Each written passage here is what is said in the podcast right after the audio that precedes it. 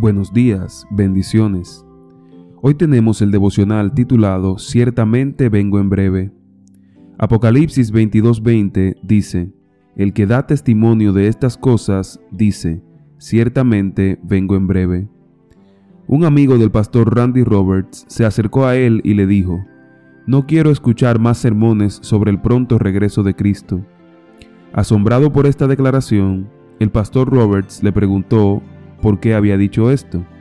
Su amigo, un profesional de mucho éxito, le respondió, Llevo escuchando eso desde niño.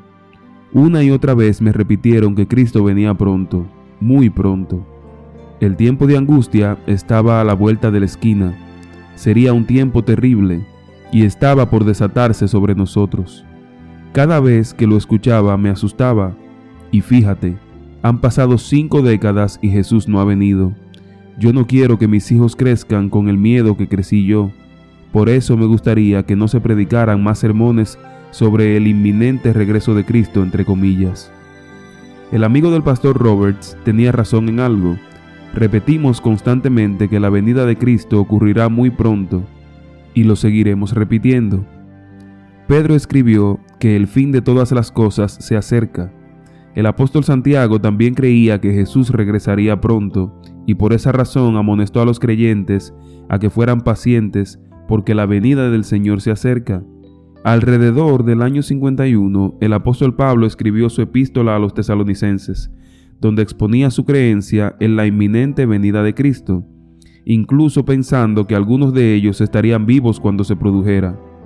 A los cristianos de Corinto, Pablo les escribió diciéndoles que el tiempo es corto, en Filipenses, el apóstol de los gentiles es muy enfático al decir que el Señor está cerca.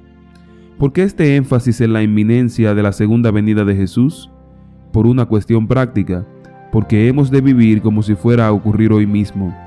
Aceptar que la venida del Señor está a las puertas nos constreñirá a no descuidar nuestra vida espiritual, a estar preparados para la segunda venida como si ésta fuera a ocurrir ahora mismo.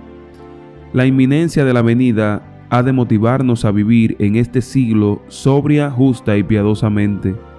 En realidad, cada instante que pasa nos pone más cerca del momento en que se cumplirá esta preciosa promesa de Apocalipsis 22:20.